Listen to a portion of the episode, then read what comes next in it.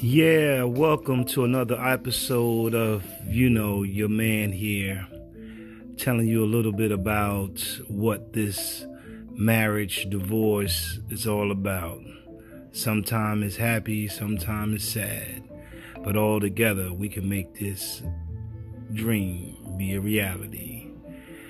When you get an opportunity to find someone that you truly love, you might want to cherish that because if you don't, then it's possible that you cannot have that love no more.